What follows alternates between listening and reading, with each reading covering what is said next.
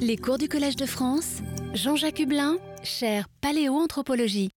Messieurs le sous-préfet, mesdames, messieurs les dirigeants d'instituts, d'organismes de recherche, mesdames et messieurs les chefs d'établissement d'enseignement supérieur et de recherche, mesdames, messieurs les professeurs, chers collègues, mesdames, messieurs, chers amis, cher Jean-Jacques Hublin, euh, je suis très heureux de vous accueillir ici dans l'amphi Marguerite de Navarre ou dans les autres amphis qu'on a tous remplis au Collège de France, mais aussi derrière les écrans, ce qui est quand même un très bon signe que la vie continue malgré certaines difficultés. La question des origines de la vie et de l'homme fait partie des grandes préoccupations de l'humanité. La plupart des traditions mythologiques sur les origines contiennent des récits sur l'avènement de l'espèce humaine. Dans ces traditions mythologiques, on s'interroge très fréquemment sur le lien entre les hommes et les dieux, mais aussi entre les hommes et les animaux. Dans certains textes égyptiens, les hommes sont appelés les larmes de Ré, Ré, un des dieux créateurs. Dans d'autres textes, les humains naissent d'un œuf divin primordial. L'idée d'un tel œuf existe aussi dans la tradition taoïste, à l'intérieur de laquelle naît un être divin, Pangu, qui casse l'œuf en deux parts, la partie supérieure devient le ciel, la partie inférieure la terre, et finalement, à la mort de ce Pangu, les différentes parties de son corps deviennent des montagnes, des rivières, et cetera. Et, selon l'analyste, je veux mal le prononcer, je m'excuse auprès d'Ancheng, Xuchang, la vermine, je le cite, la vermine sur son corps disséminée par le vent devint les hommes. Certains textes égyptiens qualifient les humains aussi images de Dieu, comme le fait aussi le premier récit de la Bible, où le couple humain apparaît comme le dernier élément de la création, appelé à gouverner, à se soumettre à la terre avec tous les vivants. Souvent, on imagine que les hommes sont créés par les dieux pour être à leur service. Dans la poupée babylonienne Enuma Elish, le dieu Marduk décide de créer l'homme et dit que lui soit imposée la corvée des dieux et qu'eux-mêmes soient en repos. Et les hommes sont fabriqués à partir du sang d'un dieu, mélangé à l'argile. L'origine terrestre des humains se retrouve aussi dans le deuxième récit biblique où le dieu Yahvé décide de former le premier être humain, Adam, à partir de la glaise, Adama. L'Égypte connaît une tradition similaire. Le dieu Khnoum fabrique comme un potier l'homme sur, euh, avec de l'argile. Et en Grèce, les vieux mythes politiques athéniens font naître le premier homme de la terre-mère. Une autre interrogation est celle de la différenciation entre les humains et les animaux. Dans l'épopée de Gilgamesh, Enkidu, futur compagnon de Gilgamesh, vit avec les animaux et leur ressemble, jusqu'à ce qu'il fasse l'amour avec une prostituée qui lui passe un vêtement et lui fait découvrir la bière. Dans le livre de la Genèse, Yahvé, voulant créer un vis-à-vis pour le premier être humain, crée d'abord les animaux, avant de se rendre compte que ceux-ci sont différents de l'humain. Vous allez vous demander qu'est-ce que ça a à faire avec euh, ce qu'il va nous raconter euh, Jean-Jacques Hublin. Je pense quand même que c'est un peu les mêmes questions euh, dites de manière différente. Parce que sur le plan de la science, comme dans la Bible et dans d'autres textes, l'homme a été longtemps considéré comme l'aboutissement ultime de l'évolution. Cette évolution était souvent comprise comme linéaire, progressive, et met en parallèle le progrès technique et l'évolution biologique. Or, grâce à de nombreuses découvertes, nous savons aujourd'hui que cette vision linéaire est à questionner, voire à abandonner. Plutôt que de succéder, plusieurs espèces humaines ont cohabité à travers l'âge, les âges. Il nous faut donc revoir notre définition de l'espèce et admettre qu'il existe entre le Néandertalien et Homo sapiens des lignées qui se séparent, certes, tout en restant interfécondes durant un certain temps. Pour répondre à ces questions fondamentales de l'avènement de l'homme moderne et de ses différences par rapport aux autres hominidés, le professeur, les professeurs du Collège de France ont décidé de créer une chaire permanente de paléoanthropologie. Et nous sommes très fiers d'avoir pu recruter Jean-Jacques Hublin, sans doute le meilleur spécialiste de ces questions. Jean-Jacques Hublin a joué un rôle pionnier dans le développement de la paléoanthropologie virtuelle qui fait largement appel aux techniques de l'imagerie médicale et industrielle et à l'informatique pour reconstituer et analyser les restes fossiles. Il s'est aussi intéressé à l'évolution des rythmes de croissance et au développement cérébral chez les hominidés, ainsi qu'à l'histoire de sa discipline. Il est auteur de nombreux travaux sur l'évolution des Néandertaliens et sur les origines africaines des hommes modernes. Ces travaux, largement diffusés, ont par deux fois été reconnus en couverture du magazine Nature, notamment en deux mille dix-sept, à l'occasion de la découverte au Maroc, par une équipe internationale de plus, du plus ancien fossile d'Homo sapiens, trois cent mille ans, donc, qui faisait en effet euh, repousser la date conventionnelle euh, de plus que cent mille ans. Après une carrière de chercheur au Centre national de recherche scientifique, Jean-Jacques Hublin est nommé professeur à l'Université de Bordeaux. En deux mille quatre, il devient professeur à l'Institut Max Planck d'anthropologie évolutionnaire de Leipzig en Allemagne. Il a également enseigné à de nombreuses universités, l'Université de Californie à Berkeley, Harvard, l'Université Stanford, Leyde et bien sûr aussi Leipzig. En deux mille onze, il est choisi pour être le premier président de la Société européenne de l'évolution humaine, nouvellement fondée. Cher Jean, cher Jean-Jacques, tu n'es pas vraiment un nouveau venu dans cette maison, puisque de deux mille quatorze à deux mille vingt et un, tu as été professeur invité sur la chaire internationale paléanthropologie du Collège de France, avant de devenir, cette année, titulaire de la chaire pérenne de paléanthropologie. Tu vas ouvrir ce soir ton premier enseignement en tant que titulaire de cette chaire pérenne avec une leçon euh, intitulée « Homo sapiens, une espèce invasive ». Je pourrais revenir sur les mythes, mais je ne veux pas le faire, parce que nous sommes heureux maintenant de t'accueillir ce soir et euh, dans un amphithéâtre qui t'est déjà familier, et nous nous réjouissons beaucoup de ton temps. Merci, cher Thomas, pour cette introduction. En fait, tu as véritablement touché plusieurs questions qui vont être évoquées dans la suite de mon exposé. Monsieur l'administrateur, mes chers collègues, mes amis, mesdames, messieurs, nouveau dans un lieu qui m'est bien connu, je me présente devant vous pour cette leçon inaugurale de la nouvelle chaire de paléanthropologie du Collège de France, dans ce, ce bel euh, amphithéâtre Marguerite de Navarre qui m'est devenu familier au cours des, des dernières années. En deux mille vingt et un, les professeurs du Collège de France m'ont fait l'honneur de m'accepter au sein des leurs de façon définitive. J'en suis évidemment très heureux et très fier, et je leur exprime aujourd'hui toute ma reconnaissance. La conférence inaugurale que j'ai présentée en deux mille quatorze s'attachait à montrer comment le biologique et le culturel interagissent souvent de façon inextricable dès qu'il s'agit d'évolution des hominines, le groupe qui rassemble les ancêtres des hommes et leurs proches parents. J'espère vous convaincre ce soir que c'est le cas de façon encore bien plus spectaculaire lorsqu'il s'agit de notre propre espèce, Homo sapiens, une espèce qui est éminemment culturelle. C'est d'ailleurs bien cette notion d'intelligence et de réflexion qui se trouve initialement derrière le choix du terme « sapiens » par le naturaliste suédois Carl von Linné, fondateur de la nomenclature binominale moderne. Dans l'édition de mille sept cents cinquante-huit de son « Système de la nature », Linné propose pour la première fois le nom d'espèce Homo sapiens qu'il place au sein de l'ordre des primates, et dont il identifie plusieurs variétés géographiques qui se distinguent par leur couleur de peau, leur tempérament, et il ajoute à ces variétés des hommes sauvages, Homo ferus, et des hommes monstrueux, Homo monstruosus. Alors, il n'existe pas un spécimen type d'Homo sapiens conservé quelque part dans un musée, comme c'est le cas pour de nombreuses espèces d'animaux et de plantes qui ont été définies par les successeurs de Linné. En effet, les hommes ne manquaient pas déjà sur Terre et les nombreuses populations actuelles étaient là pour fournir des éléments de comparaison inépuisables aux premiers anthropobiologistes et paléontologues.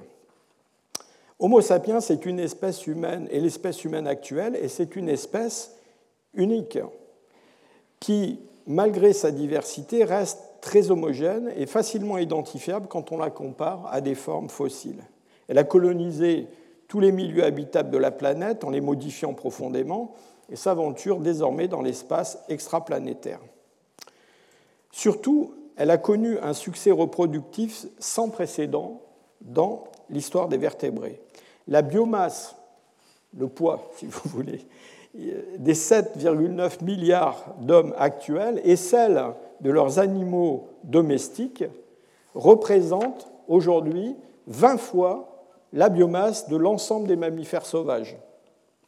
Et on estime qu'au cours des derniers cinquante mille ans, cette biomasse de mammifères sauvages a été divisée par sept du fait de la prédation humaine, du développement de l'agriculture et de la destruction des milieux naturels.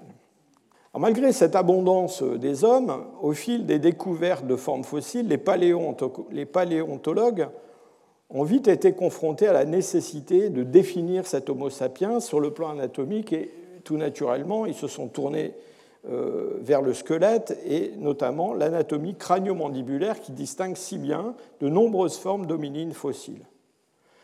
Alors voilà une de ces euh, définitions qui a été proposée il y a déjà quelques années. Euh, alors le, le problème qui se pose avec ça, c'est que euh, ces, ces abondantes séries de squelettes qui ont été utilisées euh, et qui sont présentes dans, dans nos musées, euh, évidemment, ne donnent euh, qu'une, qu'une idée assez vague des variations passées de l'espèce Homo sapiens. Et c'est ainsi qu'est née une notion euh, qui est très souvent utilisée d'homme anatomiquement moderne, c'est-à-dire d'homme identique à nous, euh, homme euh, de la fin du deuxième millénaire. Euh, et cette notion d'homme moderne se superpose souvent euh, à la notion d'Homo sapiens, et vous verrez qu'elle pose un certain nombre de problèmes. Si on remonte dans un passé géologique qui n'est pas si lointain, cette prévalence et cette abondance de l'espèce humaine disparaît complètement. Les hominines ont longtemps, ont longtemps été des créatures qui étaient relativement rares au sein des faunes de mammifères, mais surtout, la situation qui a presque toujours prévalu en leur sein, c'est celle d'une diversité d'espèces. Et c'est particulièrement le cas, vous le voyez, dans le dernier euh, demi-million d'années, période au cours de laquelle a coexisté sur la planète des formes humaines bien différentes. Alors que notre espèce euh, a émergé en Afrique, euh, en Eurasie, euh, on a au moins deux autres groupes dominines à grand cerveau, les Néandertaliens dans la partie occidentale et centrale du continent et les Denisoviens dans les régions plus orientales. À cela s'ajoutent des espèces à petit cerveau, un petit peu bizarres, comme par exemple cette Homo floresiensis, euh, qui évolue dans un isolat insulaire en Indonésie jusqu'à il y a environ cinquante mille ans, ou encore l'Homo naledi, euh, qui a été découvert sur le continent africain et qui probablement lui aussi était confiné dans une niche écologique assez particulière.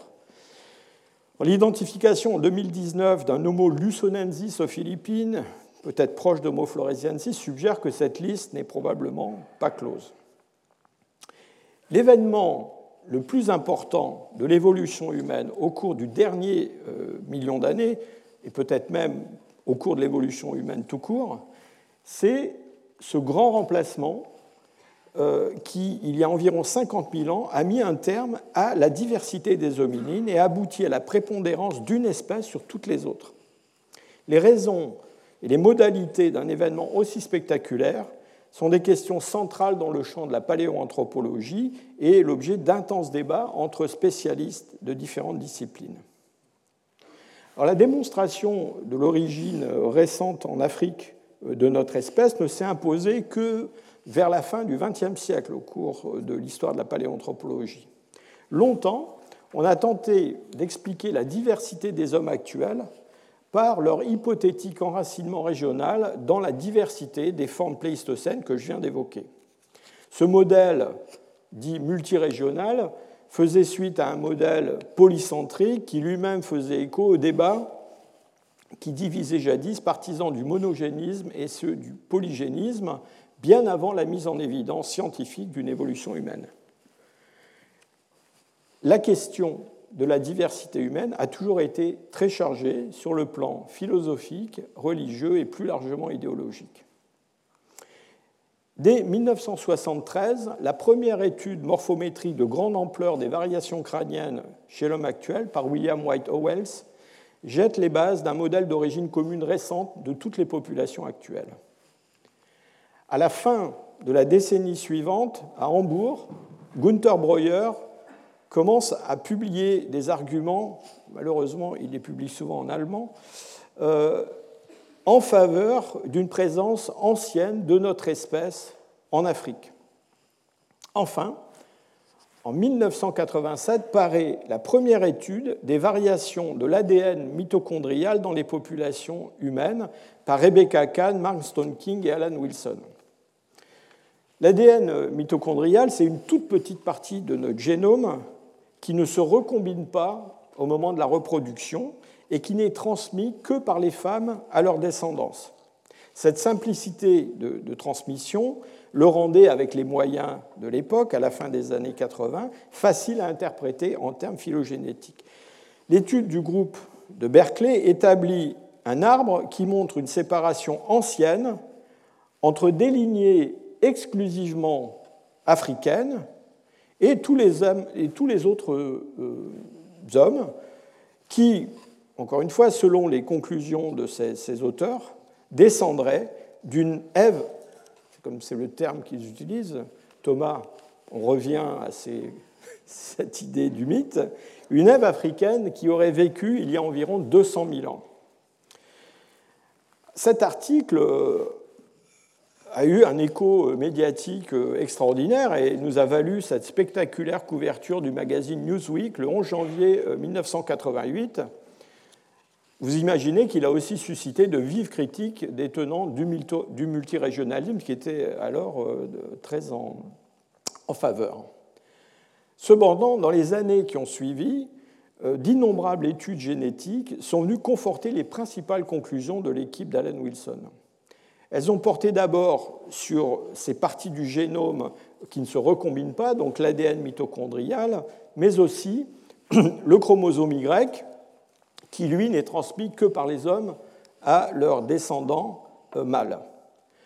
Toutes ces études montrent que le continent africain est une zone de plus grande diversité génétique, que les lignées, on parle d'haplotypes, les plus anciennes sont toutes africaines, et enfin que tous les haplotypes non africains dérivent de lignées africaines. L'analyse de l'A D N nucléaire, qui est plus compliquée à étudier par la suite, a complexifié cette image, mais aussi il l'a renforcée. C'est l'image d'un arbre enraciné en Afrique et dont une partie du branchage est passée au-dessus du mur du jardin eurasiatique. Alors, ces travaux, évidemment, ont sonné le glas du modèle multirégional, d'autant plus que les découvertes paléontologiques et les progrès effectués en matière de datation n'ont fait que confirmer la présence plus ancienne de formes proches des hommes actuels en Afrique ou dans le coin sud-ouest de l'Asie. Dès la fin des années quatre-vingt, se met ainsi en place un modèle synthétique dit d'origine africaine récente qui croise les données génétiques et les données paléontologiques. Les découvertes de sapiens anciens ont essentiellement eu lieu en Afrique de l'Est, un petit peu en Afrique du Sud, et ce modèle promeut l'existence d'un jardin d'Éden, évidemment, dans lequel un homme anatomiquement moderne serait apparu très rapidement, il y a environ deux cent mille ans, avant de se répandre plus tard en Afrique, puis hors d'Afrique. Parallèlement, certains archéologues argumentent en faveur de, en faveur de l'émergence en Afrique d'une modernité culturelle plus ancienne qu'ailleurs, et notamment dans les régions subsahariennes. Et les généticiens, eux aussi, apportent leur pierre à l'édifice du Jardin d'Éden en, édif... en identifiant euh, des régions euh, en Afrique subsaharienne qui pourraient être candidates à cette apparition d'une humanité moderne. Alors, une fois qu'on a mis de côté euh, cet arrière-fond euh, biblique, euh, l'émergence de, euh, d'une, d'une Ève euh, ou d'un Adam africain, euh, la localisation quelque part au sud du Sahara d'un jardin d'Éden, on voit bien aujourd'hui que euh, ces modèles-là reposent en grande partie en fait, sur une absence de données. La tranche de temps qui précède immédiatement deux cent mille ans, euh, sur l'immense continent africain, en fait, n'avait livré qu'une poignée de fossiles assez énigmatiques et mal datés.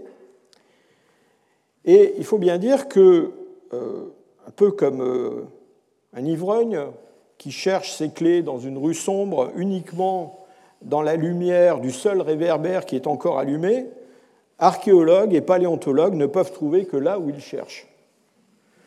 Et nombreuses étaient les régions d'Afrique où l'on n'avait pas cherché, soit que les conditions géologiques étaient peu favorables à la conservation des sites, soit pour des raisons qui pouvaient être économiques, politiques, euh, voire sécuritaires, et qui avaient retardé les recherches. Cette, cette carte, euh, publiée il y a quelques années, des sites archéologiques laissés par des sapiens anciens dans le cône sud de l'Afrique, pourrait laisser penser que ces hommes connaissaient déjà les futures frontières de l'Afrique du Sud. Alors, les travaux de, de génétique des populations ne manquaient pas de biais, eux non plus. Presque tous, ils reposaient sur des postulats qui sont assez discutables. D'abord, la supposition que toutes les populations du passé ont une descendance actuelle. Il y a des populations qui ont complètement disparu. Ensuite, le postulat, le postulat suivant lequel la localisation géographique actuelle des populations nous dit quelque chose sur leur zone d'origine. Or, on sait que l'Afrique a connu, notamment au cours du dernier demi-million d'années, des bouleversements environnementaux et donc démographiques considérables. Alors, chacun a ses biais cognitifs et culturels. Moi, je ne suis pas un universitaire américain en poste à Johannesburg. Je suis né en Afrique du Nord, dont les paysages me sont familiers, et tout jeune chercheur, je me suis vu proposer par un de mes maîtres, pas très loin d'ici, l'étude d'un fossile humain qui avait été découvert au Maroc. Cette petite mandibule d'enfant découverte dans le site de Jebel Irhoud, entre Marrakech et Safi, est le premier fossile original qui m'a été donné de publier avec ma collègue Anne-Marie Tillier. C'est une pièce bien étrange, avec sa combinaison de traits évolués, par exemple un petit menton qui normalement est l'apanage exclusif de notre espèce, mais aussi des caractères bien plus primitifs. Dans ce site de Jebel Irhoud, les trouvailles avaient commencé au début des années mille neuf cent soixante. Comme le relate cette, cette lettre que m'a écrit le docteur Boudard bien des années plus tard, c'était le médecin de la mine de barytine de Jebel Irhoud, où un ouvrier avait mis au jour, au fond d'une galerie effondrée, ce crâne humain pourvu de forts reliefs susorbitaires. Ce trait évoquait l'homme de Néandertal, de l'Europe assez proche, et il était accompagné de silex taillés comparables à ceux fabriqués par l'homme de Néandertal. C'est ainsi qu'il fut longtemps considéré comme un Néandertalien africain, dont l'âge devait se situer quelque part au-delà de cinquante mille ans avant le présent, sans plus de précision. Pourtant, mes travaux et ceux d'une poignée de collègues montraient que cette interprétation était totalement erronée. Plusieurs fois, je suis retourné à Jebel Irhoud, cette grotte éventrée perdue au milieu d'un paysage lunaire. Selon moi, la clé du mystère des hommes de Jebel Irhoud résidait dans une détermination précise de leur âge géologique. Malheureusement, les quelques tentatives menées dans ce sens butaient sans cesse sur la nécessité d'avoir accès à des niveaux archéologiques en place dans le site. Mais la réouverture d'une fouille demandait des moyens considérables. Et c'est seulement mon recrutement par la société Max Planck en deux mille quatre qui a pu enfin lever ce verrou financier. Je suis infiniment reconnaissant à cette institution de m'avoir enfin donné les moyens de pouvoir mener un projet sérieux qui avait été longtemps convoité mais qui n'avait jamais pu être réalisé. Ce projet, c'est un projet de terrain qui a été mené par une équipe. Il a été codirigé par mon collègue Abdelwahed Benser de l'Institut national des sciences de l'archéologie et du patrimoine marocain. Et son succès a largement dépendu sur les efforts de nombreux chercheurs. Je tiens en particulier à souligner la contribution décisive de Shannon McFerron, qu'Omicron empêche, comme bien d'autres, d'être aujourd'hui avec nous. En deux mille dix-sept, après plusieurs années d'efforts, nous avons publié simultanément deux articles dans la revue Nature, articles qui ont radicalement changé nos conceptions sur l'émergence d'Homo sapiens. Premier résultat déterminant, le site de Jebel Irhoud n'avait ni cinquante mille ans, ni quatre-vingt-cinq mille ans, ni cent soixante-cinq mille ans, comme l'avaient suggéré plusieurs publications antérieures. Il avait trois cent mille ans, ce qui plaçait sous un jour complètement nouveau les fossiles humains du gisement. Au cours de nos fouilles, le nombre de spécimens découverts dans le site a triplé, faisant de Jebel Irhoud le site archéologique africain stratifié le plus riche en vestiges d'hominines pour cette période du Pléistocène. Des régions anatomiques encore inconnues de ces hommes nous étaient enfin dévoilées.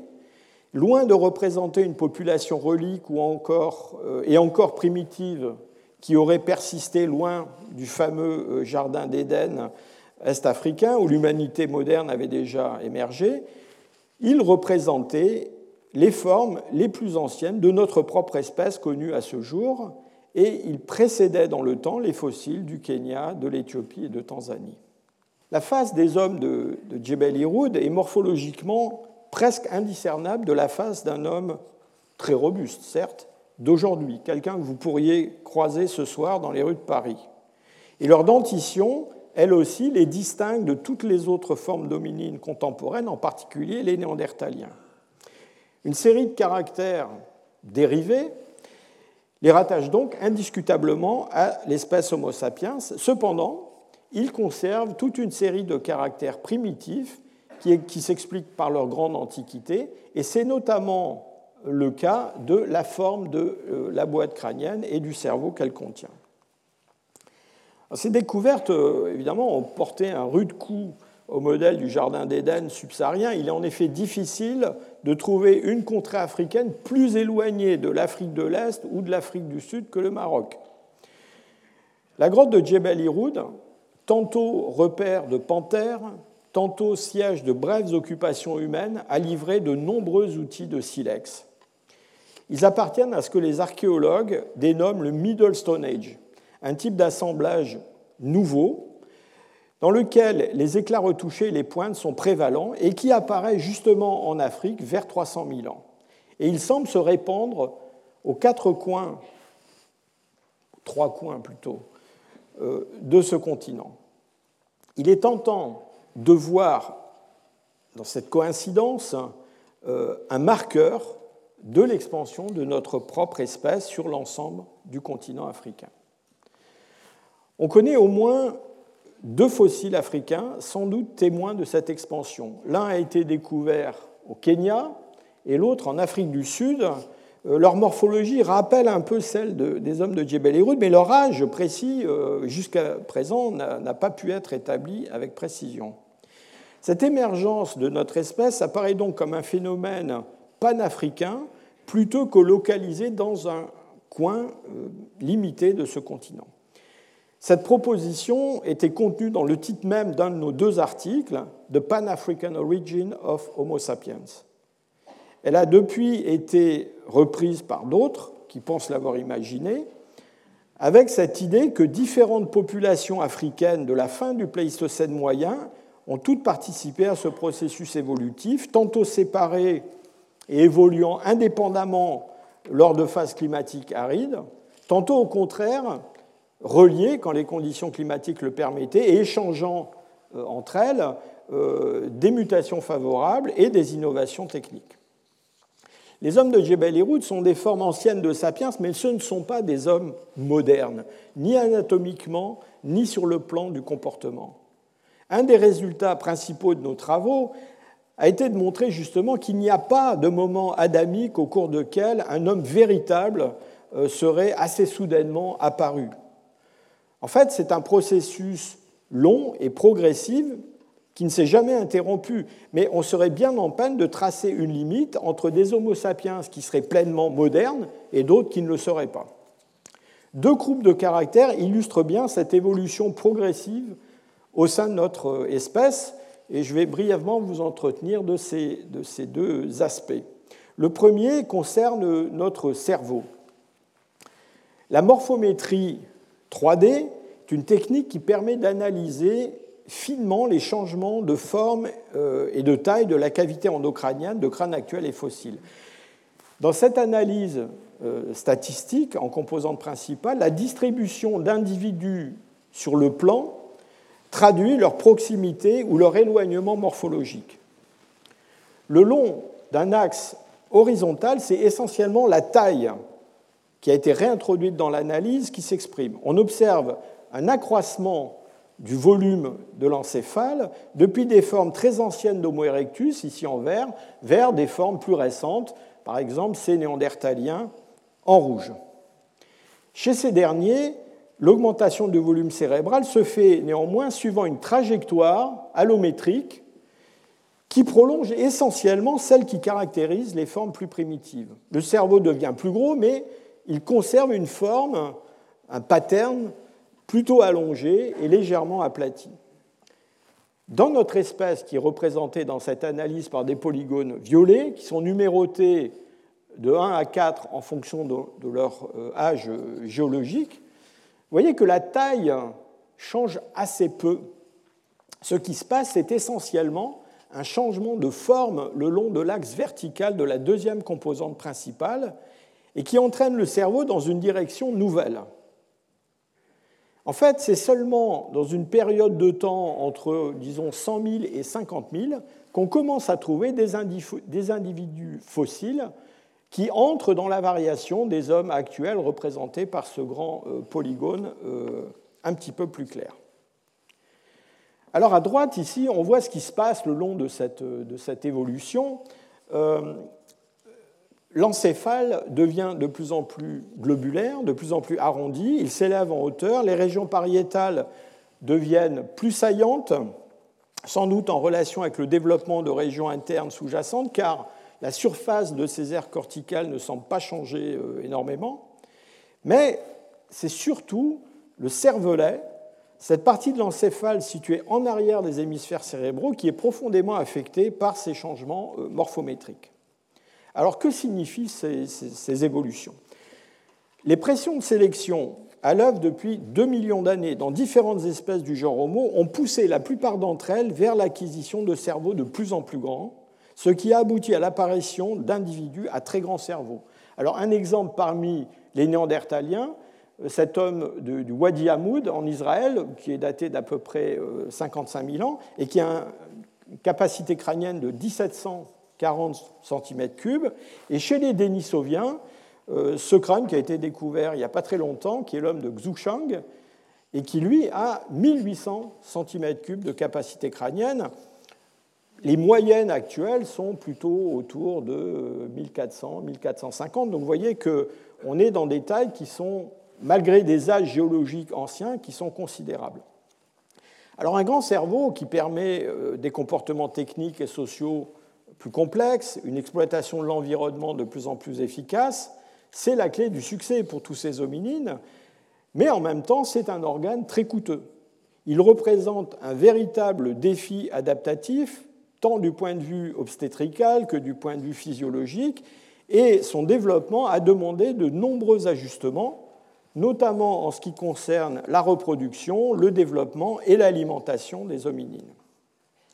La sélection naturelle a poussé les populations d'Homo sapiens africains dans une voie un peu différente, une alternative à l'accroissement indéfini et toujours plus coûteux du cerveau et une augmentation de ses performances plutôt par sa réorganisation avec une augmentation de taille contenue. Au cours de la période de divergence de notre espèce, plusieurs variants génétiques qui influencent directement le développement ou la connectivité cérébrale ont été fixés par la sélection naturelle. Ils sont absents du génome des Néandertaliens et des Denisoviens et sont présents chez tous les hommes actuels. Dans deux cas, au moins, le croisement des données paléogénétiques, génomiques et morphométriques ont permis, euh, a permis de mettre en relation le degré de globularisation, d'arrondissement de l'encéphale avec des différences génétiques entre notre espèce et Néandertal. C'est le cas de régions qui, se, qui entourent le gène U B R A sur le chromosome un et d'autres situées autour du gène P H L P P sur le, euh, sur le chromosome dix-huit. Ces deux gènes sont impliqués respectivement, l'un dans la prolifération neuronale et l'autre dans la myélination, notamment dans le putamen et dans le cervelet, justement, dont je vous ai déjà entretenu. Tout indique d'ailleurs qu'en ce qui concerne le cerveau, c'est surtout des modifications dans l'expression des gènes, notamment durant le développement, qui distinguent Néandertal d'Homo sapiens. Il est d'ailleurs remarquable d'observer qu'au cours de la croissance individuelle, les différences neuroanatomiques qu'on observe entre les adultes des deux espèces se mettent en place tout de suite après la naissance, dans la première année de vie, où une phase particulière de développement, illustrée ici par cette, cette flèche noire, s'est mise en place, phase de globularisation qui est absente chez les Néandertaliens ou chez d'autres grands euh, primates.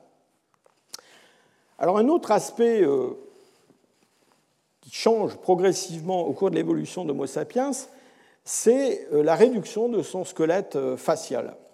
Je vous ai dit que les hommes de Jebel Irhoud avaient une morphologie faciale très proche de celle des hommes actuels, mais vous voyez, en comparant cet homme qui a trois cent mille ans avec l'homme de Cro-Magnon qui euh, a un petit peu moins de trente mille ans dans nos régions, qu'il y a eu une réduction euh, très significative de la robustesse euh, faciale, et en particulier la disparition de ces, ce bourrelet susorbitaire qu'on retrouve chez les sapiens les plus anciens, mais qu'on retrouve en fait chez tous les hominines.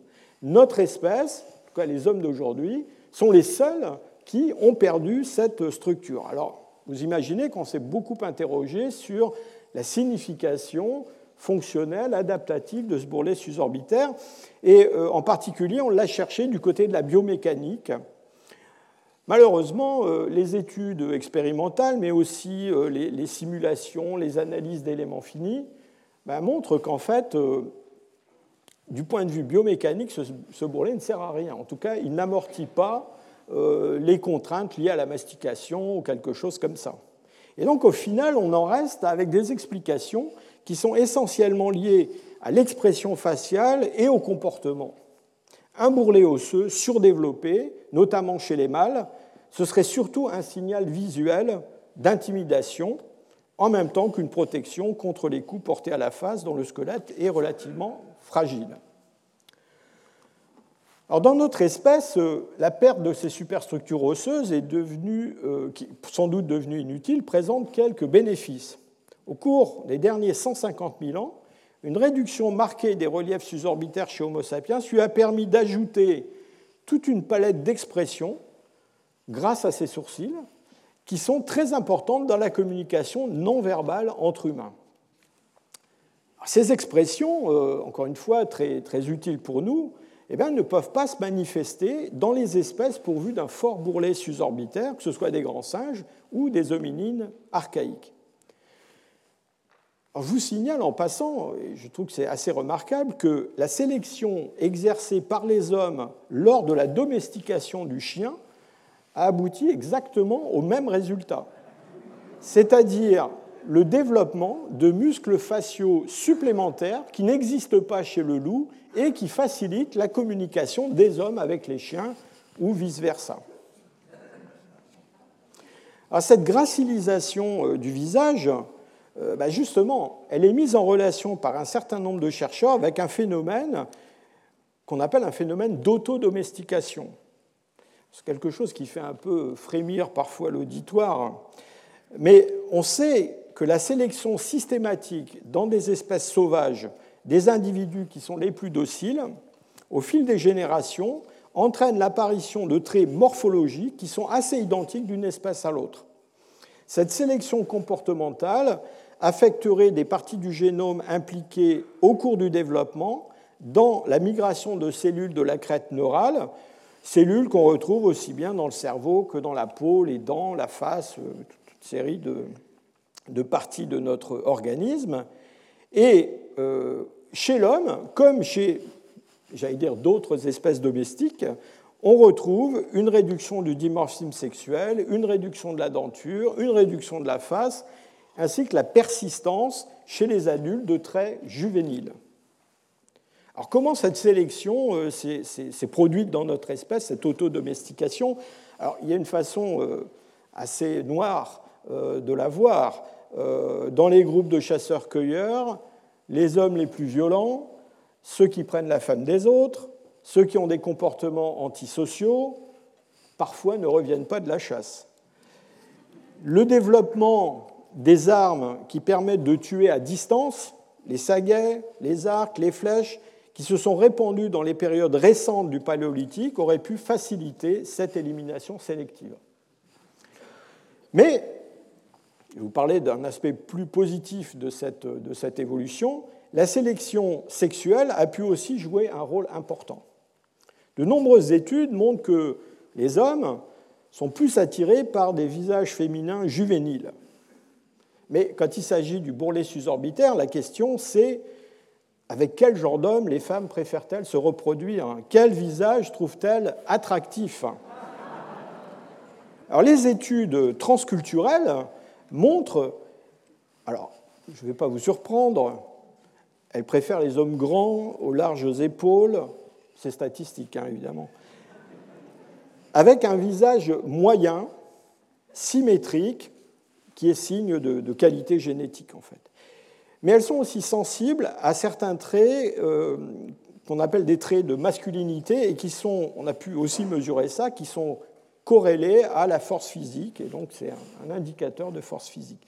Mais ces traits ne doivent pas être trop prononcés, car quand ils sont très prononcés, ils signalent un niveau très élevé de testostérone chez des individus potentiellement agressifs, violents, et en fait peu sûrs du point de vue de la postérité génétique des femmes. Donc ces arbitrages subtils dans le choix des partenaires sont un des mécanismes à l'œuvre dans l'évolution récente du visage humain et singulièrement du visage masculin. Alors, dans notre espèce, communiquer assure un meilleur succès reproductif qu'intimider ou dominer. Je ne pense pas que je vous apprends grand-chose. Pour reprendre les arguments d'un ouvrage que je vous invite à lire, de Brian Hare et Vanessa Woods, qui est paru assez récemment, cette autodomestication de notre espèce, en fait, c'est le triomphe de la prosocialité.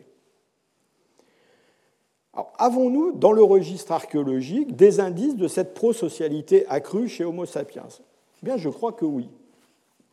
Dans la seconde moitié du Middle Stone Age en Afrique, entre, disons, autour disons, de cent cinquante à cent quarante mille avant le présent, on voit apparaître en Afrique du Sud, au Maroc, mais aussi en Afrique de l'Est, et puis jusqu'au Proche-Orient, de plus en plus d'objets non utilitaires, comme ces petits gastéropodes du genre Tricia, qu'on appelait encore il n'y a pas longtemps Nassarius. Ce sont des petits coquillages qui sont, qu'on trouve sur les plages naturellement perforés, mais qui, dans certains cas, ont été intentionnellement perforés et colorés, et qui portent souvent des signes de lien qui montrent qu'ils ont servi à fabriquer des objets, peut-être des, des objets de parure ou quelque chose comme ça. Alors on attache une valeur euh, très grande à ces ornements corporels du point de vue culturel, parce que dans les sociétés de chasseurs-cueilleurs, ils sont des objets d'échange, et surtout ils servent à marquer le statut des individus dans le groupe et l'identité des groupes pour l'extérieur. Alors, dans le monde des Néandertaliens, de tels objets sont d'une grande, d'une grande rareté. Je, je, j'emploie des mots prudents. Euh, pour tout dire, si on considère les centaines de sites archéologiques de cette période qui ont été étudiés en Europe, ils sont en fait tout à fait anecdotiques. Ce n'est donc pas leur, leur présence en Afrique ou ailleurs qui est significative, c'est leur fréquence, c'est leur nombre. Dans un seul site attérien de la région de Rabat, le site de M. Nasra, on en a trouvé plus de trois cents, et nombreux sont les sites de la région où ils ont été découverts. On serait bien en peine de citer un seul site du paléolithique moyen eurasiatique qui soit un tant soit peu comparable de ce point de vue-là.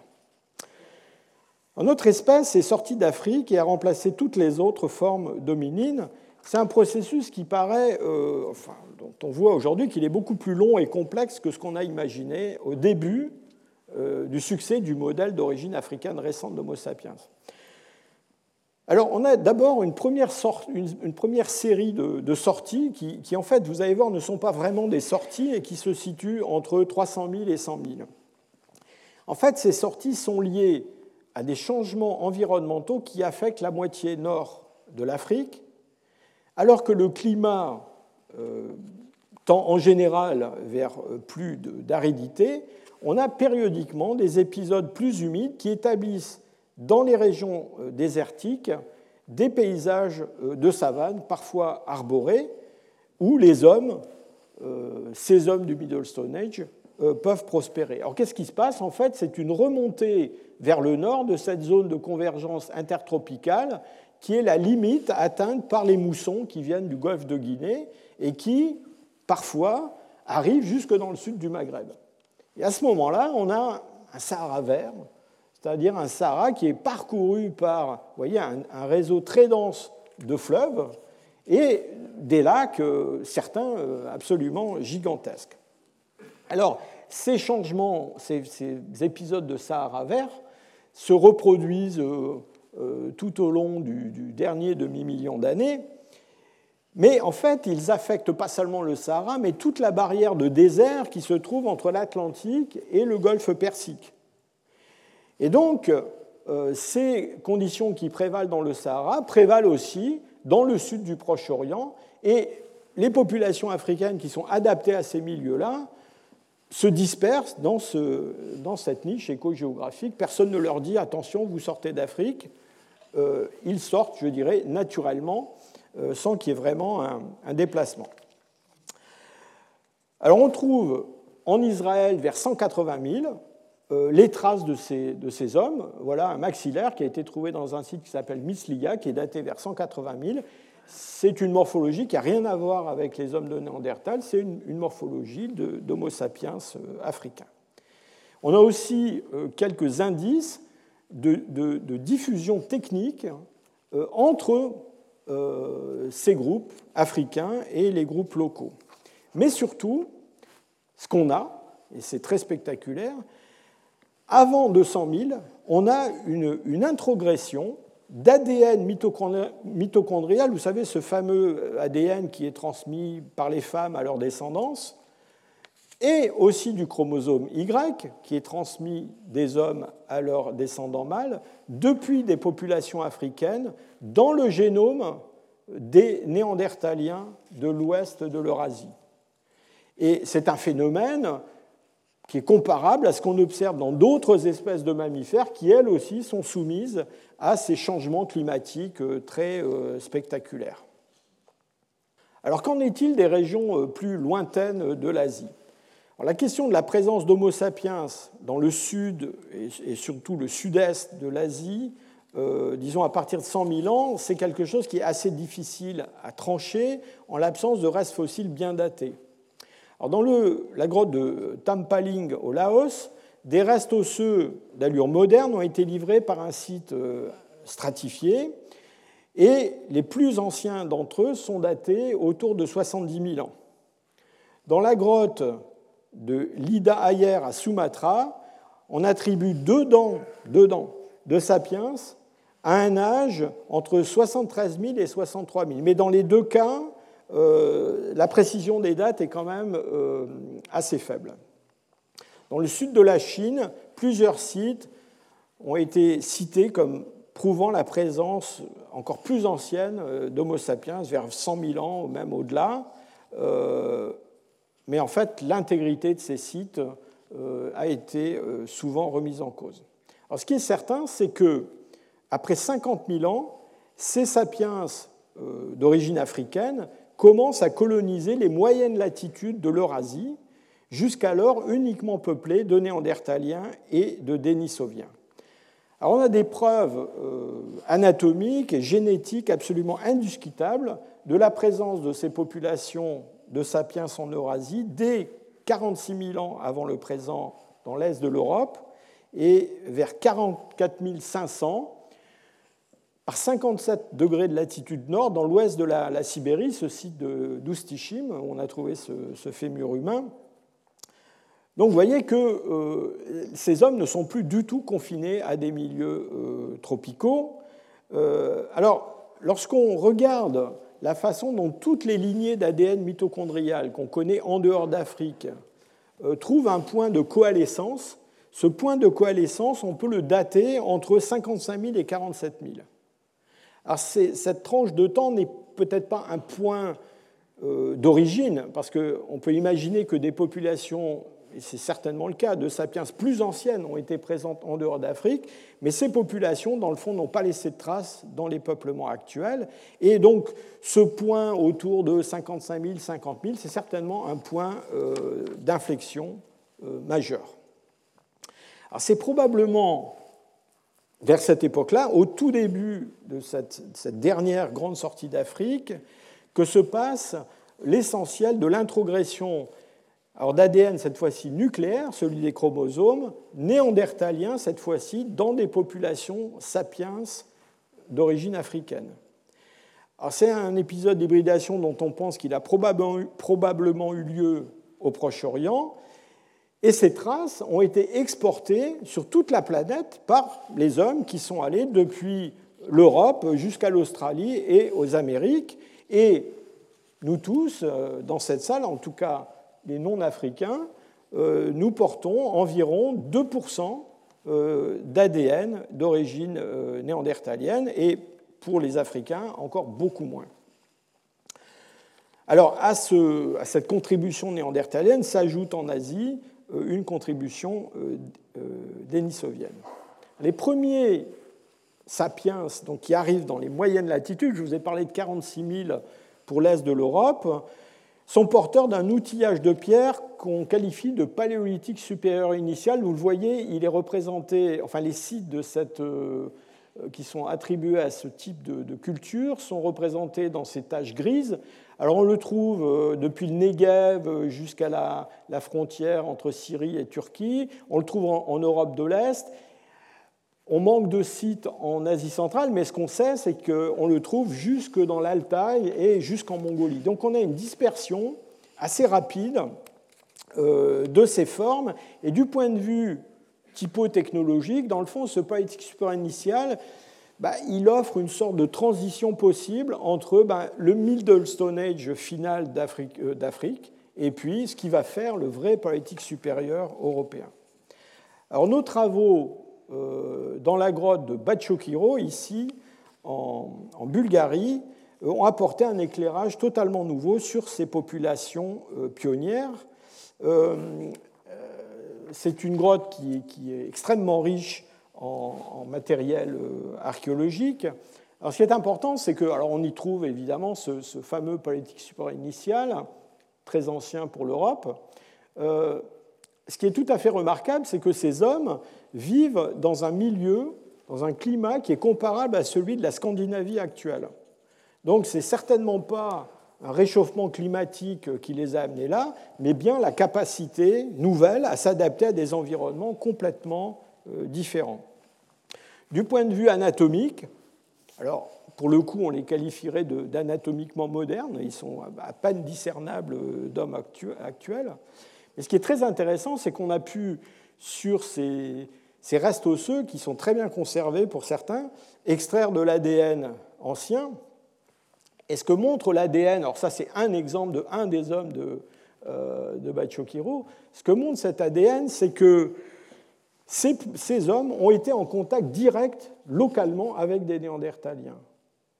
Pourquoi ? Eh bien parce que, en plus de tous, tous ces petits bouts d'A D N néandertaliens que vous voyez figurés en bleu euh, et qui sont dispersés dans leur génome, un peu comme dans le nôtre, eh bien, ils ont ces grands segments d'A D N néandertalien. Et ces grands segments d'A D N, ça correspond à une, une hybridation qui a eu lieu entre six et sept générations auparavant. Donc c'est six ou sept générations, à l'échelle du paléolithique, c'est, c'est rien du tout, c'est, c'est aujourd'hui, c'est, en tout cas c'est hier.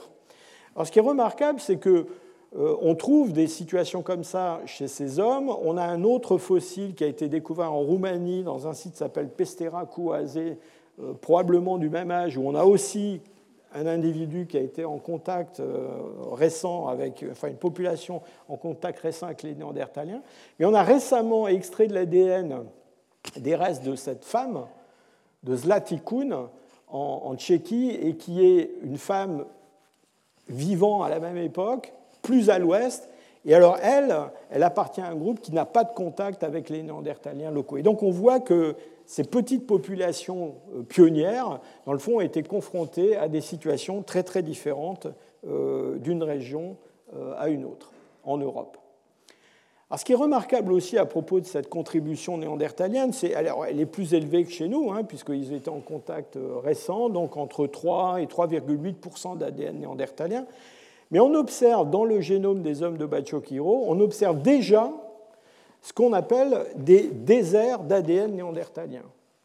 Alors, cette histoire d'A D N, enfin de désert néandertalien, qui est représentée ici en bleu, c'est quoi? C'est le fait que si on prend les deux pour cent d'A D N néandertalien, ça varie de un à quatre en fait, qui se trouve dans chacun d'entre nous ici, et qu'on ajoute tous ces deux pour cent, en théorie, il y aurait assez de monde ici pour reconstituer pratiquement tout le génome néandertalien.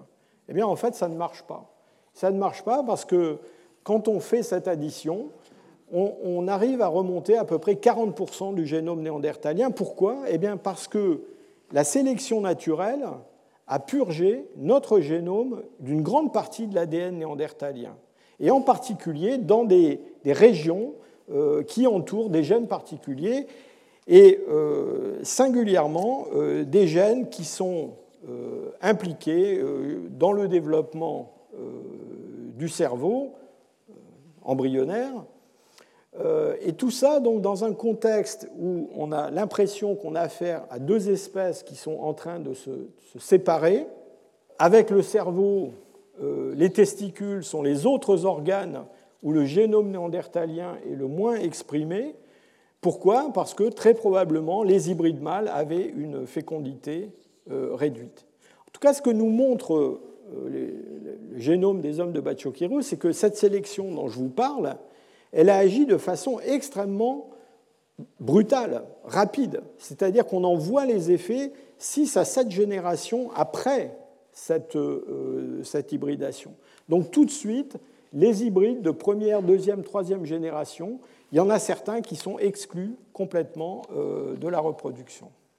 En nos travaux à Batchokiru, on a aussi montré que l'arrivée de ces sapiens euh, dans l'ouest de l'Europe est bien plus ancienne que ce que l'on croyait. Hein. On a des âges, je vous l'ai dit, autour de quarante-six mille.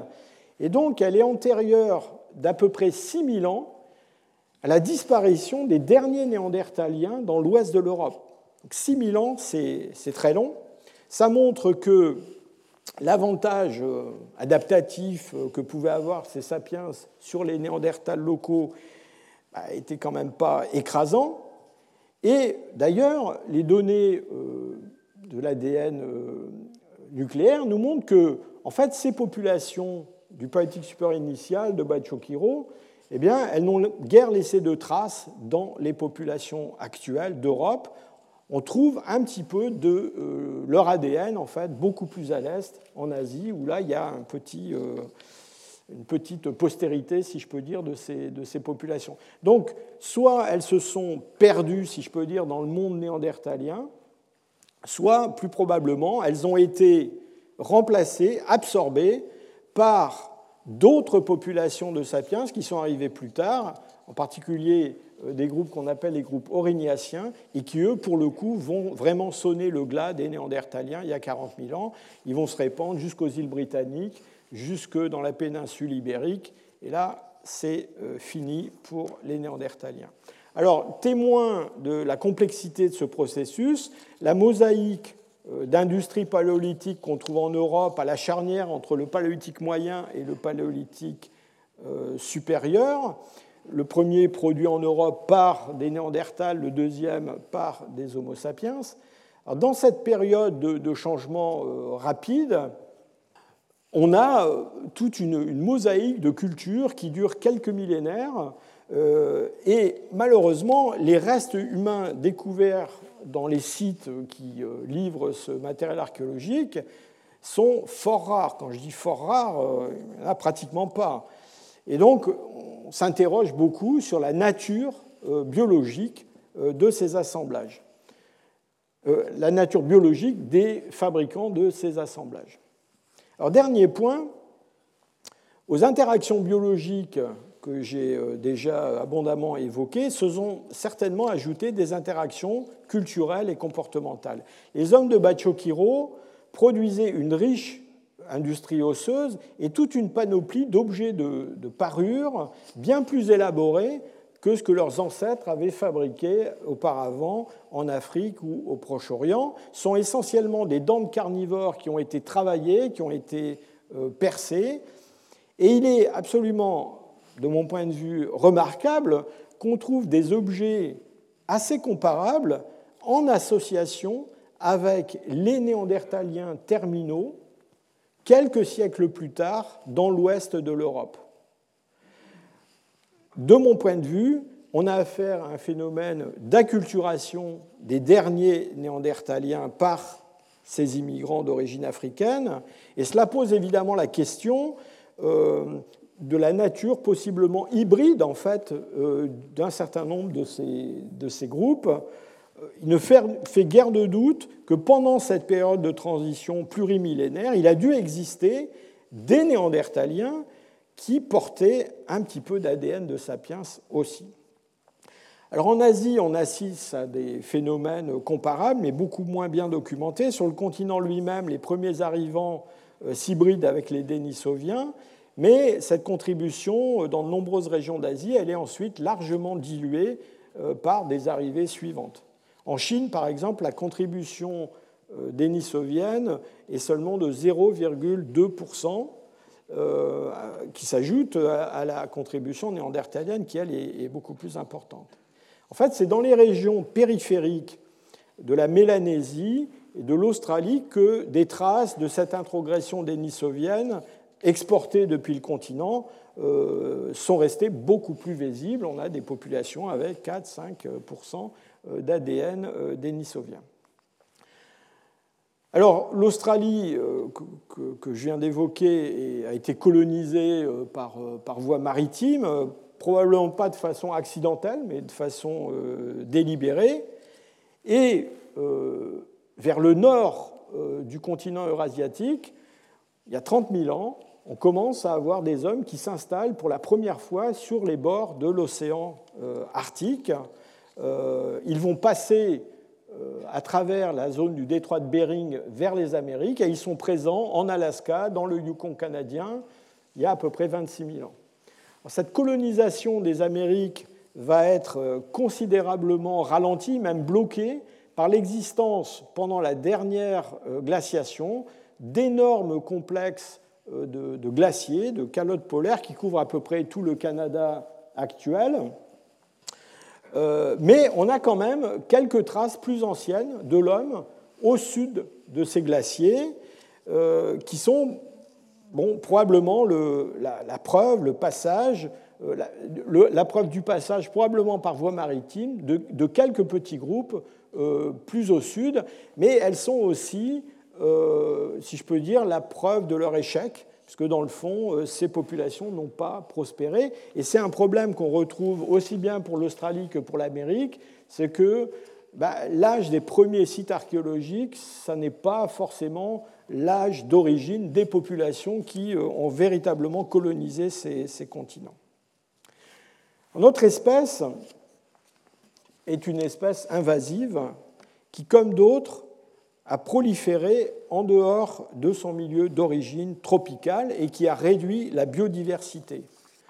Partie de sa niche éco-géographique africaine, elle a étendu son emprise sur l'ensemble de la planète. Au cours de son expansion, elle a causé l'extinction de nombreuses autres espèces animales, surtout dans les régions comme l'Australie, qui est en rouge, ou les Amériques, où il n'y avait pas eu une longue coévolution des faunes et des hommes.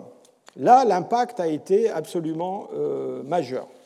Mais surtout, euh, notre espèce, eh bien, euh, elle a surtout fait disparaître les autres hominines ou elle les a absorbées de façon très, très marginale. Alors, on se demande souvent pourquoi une espèce invasive prolifère et, et, et pourquoi et comment elle élimine des espèces concurrentes. Écrevisses américaines, euh, carpes, Euh, écureuil à ventre rouge, euh, ibis sacré, grenouille taureau. Toutes ces espèces ont été introduites en Europe par l'homme, loin de leur zone d'origine. Et souvent, c'est un petit avantage qui leur fait irrémédiablement prendre le dessus sur une ou plusieurs espèces indigènes. Alors, dans le cas d'Homo sapiens, quelle a pu être cette différence qui n'avait pas besoin d'être euh, considérable ? Alors, vous l'avez compris, de mon point de vue, Euh, ce n'est pas seulement du côté de l'innovation technique, de la capacité euh, de, avec euh, des moyens matériels de euh, s'adapter à des environnements nouveaux, mais c'est aussi du côté de nos aptitudes prosociales qu'il faut, je crois, euh, chercher euh, le caractère un petit peu particulier de notre espèce. Dans cette direction, Homo sapiens s'est avancé peut-être seulement de quelques pas de plus que d'autres hominides, mais cela a suffi. Porté à tisser des liens sociaux de plus en plus complexes à diverses échelles, il a formé des groupes d'une grande cohésion et, au cours de son évolution récente, Homo sapiens a construit des réseaux de solidarité de plus en plus étendus. C'est bien ce qu'exprime la richesse de l'art paléolithique qui explose quelques millénaires seulement après l'arrivée de nos ancêtres africains en Europe. Les récits qui sous-tendent ces images d'animaux et ces représentations d'êtres imaginaires, comme cet homme à tête de lion, d'êtres qui n'existent pas, ces croyances communes dans des choses qui n'existent pas vraiment, ce partage d'une langue, d'une religion, c'est ce qui unit bien au-delà du cercle familial, du cercle du clan, ceux qui, sans se connaître, savent qu'ils appartiennent au même peuple. Voilà, je vous remercie pour votre attention. Je voudrais ajouter quelques mots de, de remerciement. Lors de ma conférence inaugurale, j'ai eu l'occasion de remercier mes maîtres à l'université et avant, et euh, aussi de remercier ma, ma famille euh, qui m'a soutenu tout au long de mon parcours euh, personnel et professionnel. Alors aujourd'hui, je voudrais ajouter quelques mots de remerciement euh, pour ceux qui m'ont accueilli au Collège de France. Euh, alors, Thomas, évidemment, en tant que, qu'administrateur qui représente l'ensemble des euh, professeurs du Collège de France, mais aussi l'administrateur précédent, qui doit être euh, à quelques rangs derrière, Alain Prochian, qui n'a pas ménagé ses efforts pour que euh, ce jour advienne, et Hugues Deté, qui, lui, ne ménage pas ses efforts pour me faciliter mon installation euh, place Marcelin-Berthelot. Et puis, je voudrais aussi remercier tous ceux qui ont travaillé avec moi ces dernières années euh, à l'Institut d'anthropologie évolutionnaire de Leipzig. Vous voyez que j'aurais du mal à citer des noms euh, parce qu'ils ont été euh, très nombreux et tous, à leur niveau, ils ont apporté une contribution euh, aux travaux que je vous ai présentés aujourd'hui. Je pense en particulier à Philippe Gunz, qui lui aussi ne peut pas être avec nous aujourd'hui, mais qui a joué un rôle moteur dans beaucoup de travaux sur la morphologie de l'endocrâne, notamment. Donc voilà, je leur voue une très grande reconnaissance parce que sans eux, tout ça ne serait pas advenu. Merci.